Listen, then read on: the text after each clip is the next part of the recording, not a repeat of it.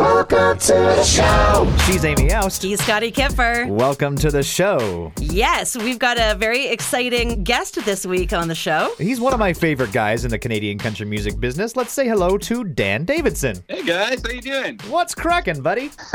You know, just uh, keeping that social distance nice and wide, and uh, trying to get some work done in the meantime. Right on. Are you getting much done? Uh, yeah, I'm kind of diving into the creative stuff now. Um, you know, just after Dieselbird wrapped up, I'm starting to get back into writing and working on some stuff for my publisher. And yeah, you know, all, all I can do to keep the train moving.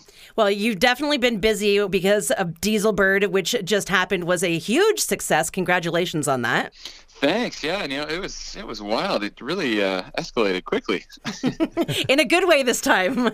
yeah, exactly. Finally, something in the music industry goes the right way. Yeah, right. Tell us a little bit about how you put this together. Well, you know, I, I kind of saw out there that all my friends' tours and shows were starting to get canceled and postponed. And, you know, as we get closer to the summer, and when more and more things get canceled into July, it's like, you know, 75 to 80% of our income comes from the summertime. Mm-hmm. And so that to me is terrifying. And uh, so, you know, we, we're looking around and we're seeing all these people trying to make the best of it, doing their live streams from their couches. And, and you know, that's cool. But I just thought that there's got to be a way to do this bigger, better, and a way that can have some impact out there. So, yeah, essentially, um, I worked with my branding guy, my partner in a lot of things uh, in my career, Travis Nesbitt, and we came up with this uh, digital music festival. And um, yeah, you know, we partnered with the Unison Benevolent Fund, which supports our music community here. If people are in need of, uh, you know, counseling or financial advice or financial support, this is pretty much one of our only backstops as a, as a music uh, community. So obviously, they were very a very important charity for me to work with, and, and also the Red Cross just to support Canadians in general out there trying to help with the prevention efforts and, and treatment and all that stuff. So yeah, I mean that that was really cool, and and we ended up just asking some friends. You know, I, I started asking the people that were closest to me, and pretty soon. Uh, I realized how old I am, or something, because I know I know a lot of people, and uh, uh, so yeah, we started after we got guys, you know, like Dallas Smith and James Barker and, and Tebey on board. It, it, I looked up, and all of a sudden we had everybody in on board, really, and and uh, so we opened up a second day. 'cause it was it was such a popular idea, and, and opened it up to rock and pop a little bit. Had some of the uh, biggest rock and pop artists out there too. And, you know, a lot of Juno-winning number one platinum album havers on the on the list. So it's really exciting. How do you moderate something like that? Because it, it would go to you, and then it would go to the, you know, the stream of whoever was performing, and then back to you. Like, how did how do you do that? it was, you know, there's it was mental gymnastics is the way I like to describe it. It was a lot of thinking. So we had, uh, I had in in my my big studio here in Edmonton, we have a huge like live floor where it's uh, it's basically a green screen r- room for all of our music videos and things like that. So I kind of set up out there, and uh, Travis set up in the office, and um, so he was taking phone calls and making sure that people were on schedule, and I was kind of trying to move things along, keeping it to schedule. But uh, yeah, it was it was really tricky because you know all, all the time you're dealing with technical difficulties, people being early, people being late, so a lot of that going on. But uh, we're really lucky that Instagram has such an easy platform to deal with. Like you just come on Instagram live and then I hit the button to split screen and artists come in and we chat for a bit, do a song, and then I kick them out and go to the next one. Pretty cool, man. It was an interesting idea, trying to keep it simple as we could. 45 artists, 53, almost $54,000 raised. You're a pioneer, man. This was this the first? do you know if this was the first digital music festival? As far as we could tell, it was. Um, which is really cool. You know, like that's fu- kind of fun to be first to the party on this kind of stuff. And uh, yeah, and I mean now you're going to see them every every day. And I think already the the live streaming thing, people are starting to be like, okay, another live stream, great, great, great. Yeah, so yeah. We're, so we're trying to figure out. Uh, that's the next challenge for Dieselbird is to figure out what the next step is to to make it uh, something engaging for fans, and maybe we can find a way for. To help support our fellow artists out there, find a way to make them some money. So that's, Right. that's my next challenge. I'm going to try and work on. So Dieselbird will continue.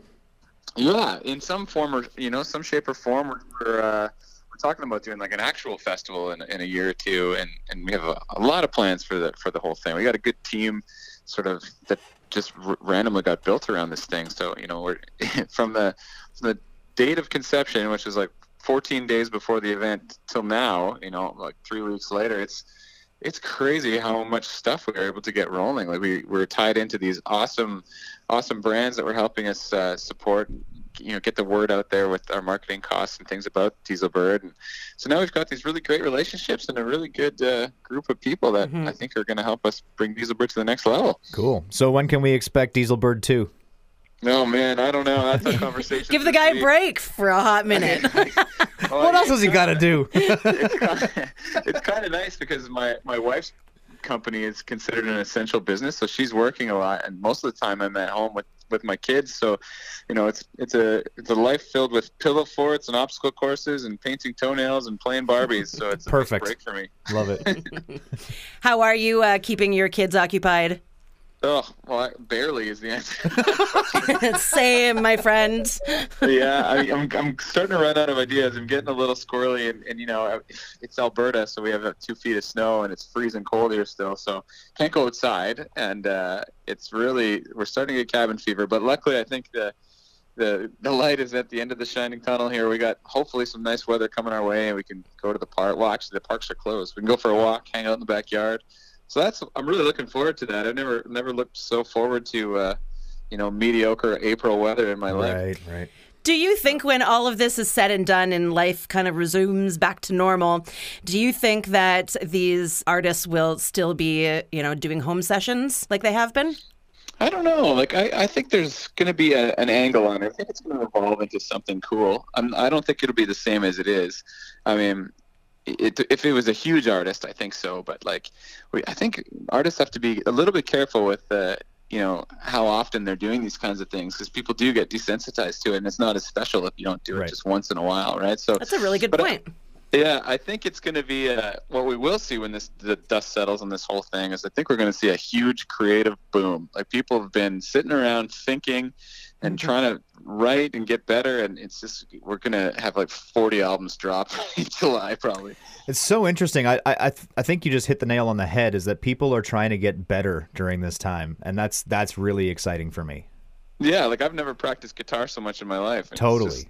And there's this these things going around now, challenges. People are doing challenges. You probably seen all like the workout challenges and stuff. But uh, Darren Savard from Dallas's band started this thing called Lick Trader. So it's like guitar players go on, play a lick, somebody else has to play that lick, and then show them a new one. So it's like you see all these top side guys in Canada getting on there. It's really cool. Like I, I've jumped in it a few times, and yeah. So these are the little positives that can come out. You know, come out for us. It's these little things that are self improvement, and hopefully just prepping for when we can just hit hit the gas again. Right on. So let's let's rewind a little bit, Dan. You were the uh, the front man of a band called Tupelo Honey. What was the transition like coming out of the rock world and into the country world? surprisingly more seamless than I thought. Like it, it I thought there was going to be a lot of pushback from our our fans in Tupelo Honey, but you know, I, I started to see that there was quite a bit of a crossover. Like we weren't like necessarily a massively heavy metal band. We did have some aggressive songs, but you know, we had we had songs that I think could be delivered as country songs too. So when I when I kind of unlocked that door of, of my writing, like I was something I always kind of kept shut away.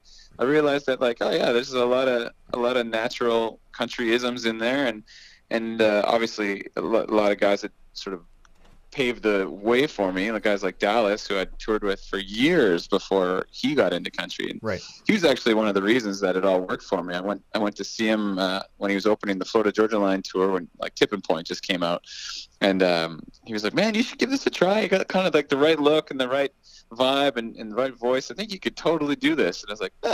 Maybe I can. so I did some writing and I put out a song and man, ever since that, ever since Found came out, like it was like, it was just keeping up with my own momentum, which was kind of a, a nice problem to have. It was it was stressful, but that's the best way to come onto a scene. And, and you know, lightning rarely strikes twice in this business, so I was really lucky to have a new life and a second career. So let's talk about Found for a second. Uh, you wrote it with Clayton uh, Yeah. on the Roadhammers. So how was that song born? What was the what was the whole deal to get that thing rolling? Well, you know, it was kind of funny because, like, Alberta, we're not the, the songwriting hub of the world here. There's a lot of songwriters, but not a lot of the people that, you know, I see out there that are that current, you know, all the ones getting the big cuts and the ones having the big hits. So, I was kind of thinking about. I was doing a lot of Skype writing and trying to get in touch with people, and I didn't really know anyone in Nashville yet. So, um, but I, I realized that Clayton from the Roadhammers was like lived an hour away. So I, was, I called him up one day. I'd met him a couple times because we'd played the same festivals and things like those rock country festivals that kind of split. And um, yeah, so I was like, hey, dude, you know, I'm working on this country thing now, and uh, you do that for a living, so let's hang out. And uh, I brought over a song idea that I had, and I, I'd written it because my producer was like, you know what we need? We need uh, "Honey I'm Good" meets "Thank God I'm a Country Boy." I'm like, okay.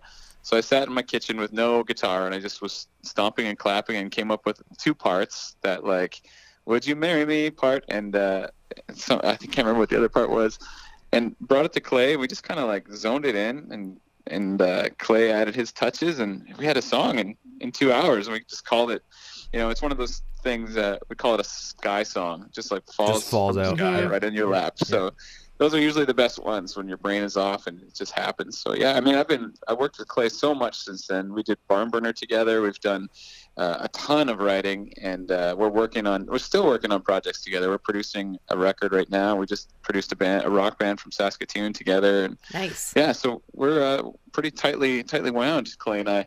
What is it about uh, that working relationship that just seems to uh, work so well for the both of you? Well, I think we kind of understand each other a little bit. Like, you know, Clay and I are both quick to tell you that you know we may we may not be the the brightest star in the room when it comes to a writing session, but we're the guy that's there working the hardest, and and I think that's that goes a long way. You know, I think there's some people that walk in and they're just naturally brilliant, and they just have these flashes, and you're just like, wow, how did you do that? But I think Clay and I both associate ourselves as just like guys that get in the trenches and start grinding. So we, that's kind of uh, how I found success in this industry, and, and I think Clay can relate to that. So we, I think we just have a we understand each other, and you know what the best part is? We've done so much work together now that we're sitting at about a 50% rate. 50% of the time, it's awesome. 50% it sucks. But we understand that you have to get through those crappy ones to get to the good ones. right on. Getting back to the rock versus country thing, how do you find the difference between the two genres as a as a working artist uh, and a recording artist? What's what's the difference between the two genres from your perspective? Well, it's interesting. You know, like I think with country music, fans are so loyal and they're there for life, and it's not about being cool. And the demographic is so wide. So you can go to a country festival and be have a diehard 13 year old fan or a diehard 80 year old fan. Yeah. You know, Yep. you never know. Um, and like a lot of my stuff works better in those like beer garden kind of settings, and that's that's great because like it seems like the people that resonate most with me are in that 20 to 35 world. Um, but it's it's really interesting that way how that there's a place for everybody in in country fans sort of psyche. But you know in rock it's a little bit more about being cool and it's it's a bit more of a fickle audience i find. Like i, I love rock music. I'm a rock fan. But uh, i find that there's waves of coolness that come and go really quickly and uh, and that that's tricky to manage i i found so. But um, you know I, I was really lucky. I had a great career in rock and i really enjoyed it. And, you know maybe i'll do another rock song someday. I'm not sure. But uh, yeah, I mean, with country, it feels at home for me because where I'm at in my life, the most important thing to me in my music career is meeting people and having a great time, and that's just what country fans want to do. So it works great for me. And the Canadian country music scene, it's a, such a family too, right? Uh, It's such a close knit group of people. Oh, it's so awesome! Like I couldn't believe how how open everyone was when we started Dieselbird. Just calling them up and it'd be like, "Yep, that sounds cool. Just let me know when." and uh, even guys like Dallas, you know, like Dallas is like the king of Canadian country music and uh, super accessible. So I, I just think that's that's really awesome, and, and uh, I think everyone understands that we're all in this together. And it's you know, in, in America, there's such a such a difference between you know the the top tier artists and and the and the entry level artists. And, and in Canada, I find it's just like we all know that the perception is huge. The perception difference is huge, but we all know that we're not all that different from each other. Sure. So there's a, a mutual respect, I think, that goes around. Pretty cool.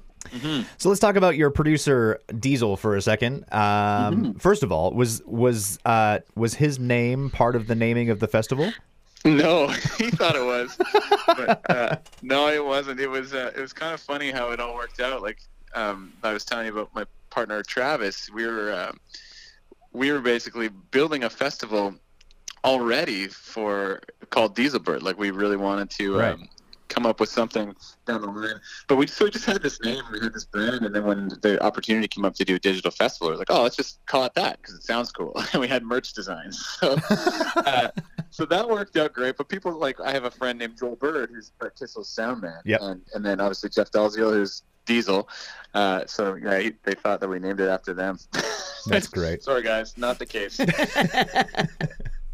So, how did you connect with uh, with Diesel then? And and um, w- did you guys work together back in the Tupelo Honey days, or Yeah, like I, I, give Jeff a lot of credit for why I'm here today. I mean, he's he, we basically Tupelo Honey. We met Jeff because uh, we won the Alberta Band Slam back in the day when I was when we were rolling. There was a, a internet or like a national band competition. We were the band that represented Alberta. We went to Toronto. We won the national competition, and it was. Uh, Jeff was there. He just happened to walk into the room as we were finishing our last song. He's like, "Oh, these guys can play. This is cool." So he invited us out to come write with him, and he was working at Sony Music at the time as a house producer there. And uh, we went out and met Jeff, and he taught us a lot about songwriting, a lot about the business, and he taught me a lot about production. So honestly, I've uh, ever since Tupelo Honey's second record in probably 2005, I've been working with Jeff. So it's we've got a, a really tight thing going on, and I understand exactly what he needs from me. So typically, when we make music together these days, uh, we don't, we're not often in the same room. Yeah. And I, I just know his system so well now, and I, I bought all the gear that matches him, so he can tell me uh, any settings that need to change. And I record my own vocals in Edmonton and send them off to him. But Cool. he's he's just been like such an awesome mentor, and uh, he's got a, a little bit of like a punk rock attitude about the music industry because he's he's he's been through the ringer a few times too, and I, I like that because it's that's the way I kind of come at things. I'm I'm trying to do things a little differently. Um, you know, I'm trying not to fight the same fight as the label bands. I'm trying to trying to come at things slightly asymmetrically and and uh, find my own way. was your project the first country thing that Jeff produced? Well, you know, ba- way back even before Tupelo Honey, he had done some country stuff before, like Adam Gregory and whatever. But Oh, cool. um, I think I was his foray back into modern country, Right. and it was really exciting. Like that's what I love about the, the squad that I kind of have is uh, like Bill Miller does radio promotion for me. He was he was ground level with me, and, and I was one, one of his first country acts, and and uh, Travis, my, my video guy I mentioned before, like I hired him to do his first music video for a girl I was developing, and brought him into country, and then all of a sudden he's doing videos for Jess Moskaluke and Washboard and Brett Kissel, and he's doing everybody's stuff, and so it's cool that we all are growing together, and I feel like there's a, a really a really interesting dynamic and bond and energy there. And it's so important to have such a, a strong team behind you too, right?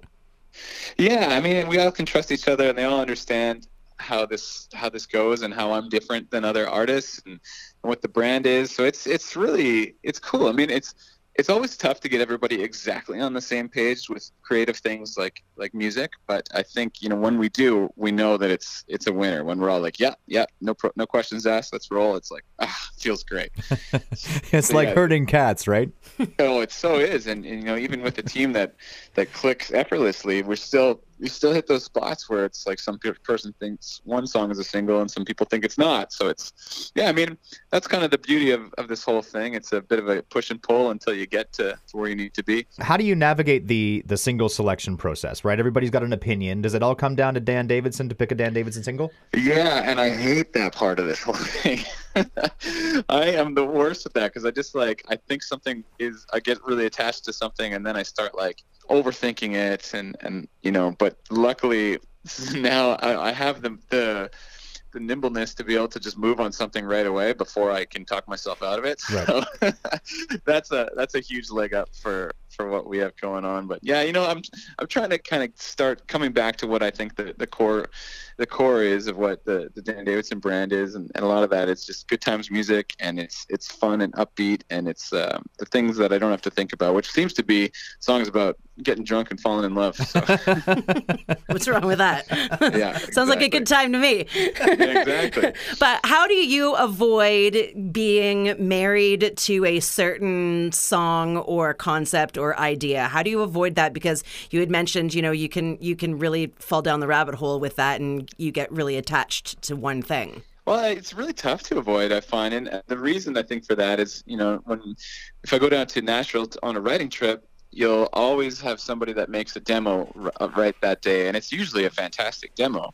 But the problem is that they don't. A lot of these people you're meeting for the first time might not know your the brand so well, so they might make a really shiny pop demo, and then I'll get attached to that, and then you know when I go to produce the song, maybe we do it too pop or you know what I mean? Like it's just Mm-hmm. like or maybe it's too country or whatever. So it's it's um, it's always tough for for that demoitis is what we call it, getting attached to the demo and. Uh, Having a having a bit of a palate cleanser is really important, so I'm, I'm really working on that. Even all these years later, it's still tough to shake a, a shake a good demo. That's funny. I, I feel like the, the you know while the coronavirus is real, demoitis is a scary thing too. yeah, for me it is anyway. All right, so with uh, with Dieselbird now under your belt, you've got some new music coming. right before this whole thing went down, I, I released a song kind of just digitally, and, and I put out a music video. The song was called "I Do," and we I just put the music video out on Facebook first, just to kind of test it. Um, since it wasn't really a hard release, it was more just like a, a float out kind of thing, and um, it was crazy. The I did a viral video, and it was like the first time I was ever going to have my wife in a video, and it was going to be this thing where it was a sweet epic date. So I was going to do all these cool things, and it was going to I was be the butt of the joke and whatever. Ha ha ha! It's funny. And then we uh, she hurt her back the day of the shoot, and I Oh, had to go to. Europe the next day. So uh, well, I got my buddy Mike Nash, who plays in the Prairie States, to fill in. So me and Mike had a romantic little bro date, and uh, I just photoshopped Jen's face onto Mike's body, and Get out of here. it exploded. We got like 105,000 views in a week on it on Facebook. dude. You know, that's that's one thing that I've always admired about you is uh, is your ability to think outside the box and not take yourself so seriously. Um, you're not afraid to look goofy. I love that about you. Uh, where does that energy come from? I, I don't know. I think it was just like it feels like it's a lot of the same stuff that I always wanted to do and, and always was doing in, in the rock days. So kind of just it's just what I've always kind of done, and and uh, I think that that's that's how a person's going to win in this business is, is showing a little personality. I, at least that's what I like to tell myself because you know a lot of music videos you see out there, they kind of just look like a Tim Hortons commercial, Yep. and I just like I don't care. Like there's nothing there for me to grab into it. So I figure like at least if I'm going to make a music video, let's make it something people can either laugh at or share or think is insane or whatever. So try and go over the top there just because, uh, I mean, the whole point of a music video is to get people to watch it. And I think, um, you know, I don't know. I just, I don't want to be bland in anything. I want to come at this with a, a whole lot of personality. So yeah, I mean, I just, and plus it's fun. I just get to make up great Totally. videos with my friends and, you know, go to Japan and do all these kinds of silly things. Do you have a favorite video that you made? Well, I think the experience of the barn burner video when we Yeah. were in Japan was like something I'll never forget. It was so crazy. Dressed me up like a combination of John Wayne and Elton John and plopped me in the middle of Tokyo. So Okay, hold on a second. Can you? uh, uh, What are we talking about? Japan? He shot a Yeah, video in Japan. all- I didn't know you My- shot a vid. The, uh, you actually shot it in Japan. yeah, the second video I ever did. So the found video was my first silly video, and, and that one was like I had one day and, and 500 bucks. So I rented a bunch of mascot costumes and dressed up my friends like a bunch of morons, and the video went top 20. So that was a good, good start. and uh, and then uh, the next time I had a little bit more money, I had like a five thousand dollar grant or something like that for a video. And Travis, my director, he uh, we were talking, he's like, "Well, maybe I don't know. Maybe we'll just like you know, you take your wife, and I'll take my girlfriend. We'll go to Hawaii, and we'll just kind of mess around and make a beach video." I'm like, "Yeah, that sounds cool." And uh, so I was just Or- telling my wife, and she was getting excited, and the phone rang again, and it was Travis, and he said. Tell your wife she's not coming. We're going to Japan. All right. Ouch. So we started brainstorming a little bit, and we bought this like completely white, uncomfortably tight, like rhinestone cowboy outfit, Fantastic. and uh, and we just went to Tokyo and dressed me up like an idiot, and we were walking around, and it was just capturing reactions of how weird people thought I was, and it was like there was two two ways that people reacted. One was. Uh, they wouldn't look at me because they felt so embarrassed for me because they're very respectful people. And, and the other one was they would be like a cowboy, and they would run over and want like a million pictures. They love that culture over there, don't they? Oh man, they were just fascinating because it's just so so not something they have. Did they So think was, you were a uh, rock star or not? Yeah, they thought I was like a famous country star. A lot of people they kept asking me if I was from Texas. That's the uh, the big rock star energy you put out there, Dan. That's That must be amazing. it. It was hilarious. But we've yeah we've done some pretty good things. Like the the other I've traveled to so many places. I played in France last year. Um, and while we were there, we just discovered that there was like all these line dancers over there that really got into my stuff. Like we found videos on YouTube of like 250 people in the streets of Bordeaux, France, doing a line dance to Barn Burner or Found or something. So, so we got in touch with all these line dance instructors and dance things because line dancing is so huge over there. It's like part and parcel with country music. It's like 30 years ago.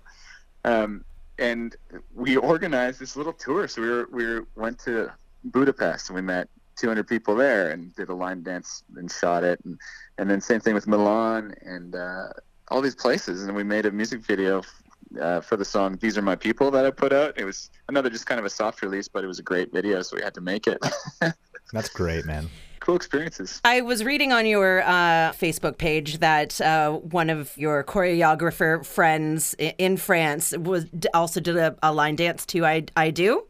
Yeah, that's right. Yeah, so this this girl, uh, her name is Séverine Fillon. She's she's in uh, the Tours area of France. So it's kind of west of Paris. She's like very famous in the line dancing community there, and uh, she made a, a line dance to a couple of my songs when I was last time I was there. And so yeah, when I when I was putting out I Do, she she made this whole dance up, and I, I saw the video of her teaching it to a couple hundred people, and yeah, I mean that's how you market country music in, in France. It's it's really interesting how it's starting. It's like underground there, but the fans are hardcore. Like I, I played again in France this year, just a few months ago, and uh, it was crazy. Place I've never been to before, and we had 500 people at the show. It was just so- Wow. yeah, I don't know how it happens, but uh, I'll accept. Super cool, dude. yeah, man. So that was fun, and, and uh, I'm excited to go back to Europe more. I think U- the UK is starting to have a bit of a country scene, and hopefully, hopefully, I'll get in on the ground floor over there. Dan Davidson worldwide. Trying to be Mr. Worldwide, me and people. Love it. Hey man, let's let's move on to uh, a section of the show that we like to call "Turn Us On." This is where we get you to turn us on to something that you've discovered that you can't live without, and it could be a Netflix series, it could be uh, an artist that you like, it could be a book, anything that you uh, are just super excited about that you want to share with us. Well, there's a. I guess there's a couple things that I find I've worked into my daily life over the last year. Like, uh, well, when I was on the road with Brett Kissel, uh, a couple of guys in his band, we were all trying to figure out a way to stay healthy because, like, in the beginning of the tour, I just had a really bad back, and I was just, Mhm. and I was just getting sick of feeling crappy all the time. So I was like, "That's it. I'm taking control. I'm gonna. I'm gonna." It's not about physio. It's not about treatments. It's about getting stronger. So I started this workout program online called Athlean X, and it's like a website that you can just get to on your phone. Ben Bradley, uh, Brett's old drummer, turned me on to it, and um, yeah, like I, I use it five times a week now. It's awesome. It's just I feel great, and uh, I don't know. It's just like really, really good exercises you can do with zero equipment. So that's that's been one thing that I, I feel like I can't live without these days. but mostly because it's not. I don't work out for vanity reasons anymore. I work out so I don't die. That's, that's where I'm at in my life. That's great. so that's one. And I've been really into uh, as far as music goes. I, I wrote with Corb Lund last year, and you know, Oh, he's yeah. kind of that roo- rootsy guy, and he's just really interesting. I've always been really fascinated by Corb, even though you know we kind of have completely different sounds. But Sure. he, he got me into um, one of his friends' music. This guy's he does really well in the states. His name's Hayes Carll. Hayes is great. Yeah. Oh man, I, I just like I love his music so much. It's just this drunken Bob Dylan country guy. yeah, that's a great way to describe him. yeah, so I that's something I've, I've been I always you know recommend when people are asking me what should I listen to. Like, Go listen to Hayes, he's awesome. I just I think I love it because I could never do that kind of thing, and I mm-hmm. just don't don't feel like I understand it, and I think that's what makes it so intriguing to me. That's so interesting, man. I feel the same way about Post Malone. totally. You know? Yeah, I mean I don't have gold teeth or neck tattoos, but still like the guy. Yeah, yeah. Don't understand it, but I like it. Yeah, exactly. All right, let's ask you some uh, some questions here. This uh, the little game. It's called Five Questions, and we don't want you to think too too hard on it. Uh, We're we're gonna uh, kind of fire them at you, and uh, we'll see what you can come up with here. Okay? Sure. All right. Question number one What is the song that you wish you wrote? Um, today by Smashing Pumpkins. I don't know. That's the first one Would not have to my head. expected that answer from you. Okay. Well, I think it's because somebody asked me what one of my all-time favorite records was, and that, that was a big uh, developmental record for me. I Right. think Siamese Dream. There you Cool. go.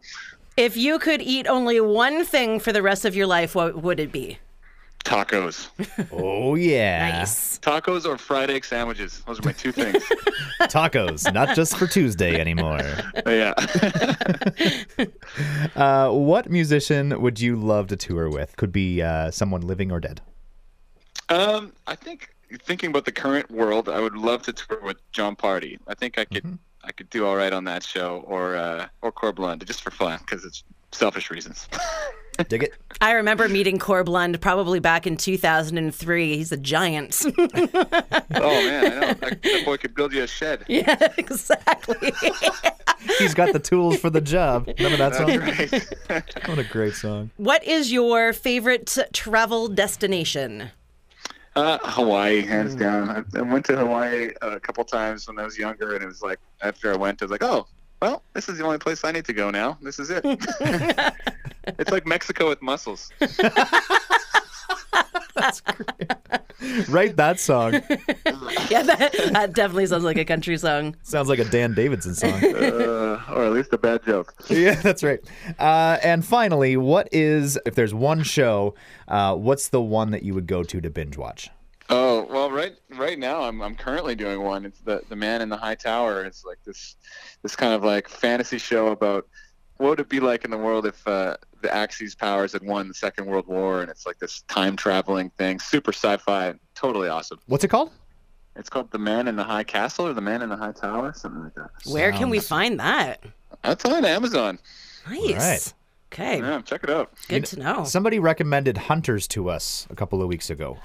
Yeah, I've seen a lot of previews. I think that might be next up for me. Sounds great. Yeah, man. Right on, dude. Well, hey, thanks for taking some time and chatting with us on the show today. It was great to catch up. Yeah, thanks for having me, guys. That was really that was a fun interview. Lots of good questions today. We will uh, we'll be looking for some more Dieselbird digital music festivals down the road. Hopefully, fingers crossed. Right, we'll be working on them for you. All the best, Dan. Thanks for speaking with us. Thanks, guys. We'll talk to you soon. Take care, buddy. Ah, Dan Davidson. He's so fantastic and funny. You know, I just I can never wait to get my hands on his latest video. They're just so much fun. Dan, thanks so much for taking some time, buddy. We uh, we got to hop off with this whole social distancing thing. We are working ahead, so we will be back next week with a brand new artist and a whole bunch of brand new stories. He's Scotty Kipfer. She's Amy Aust. Welcome to the show.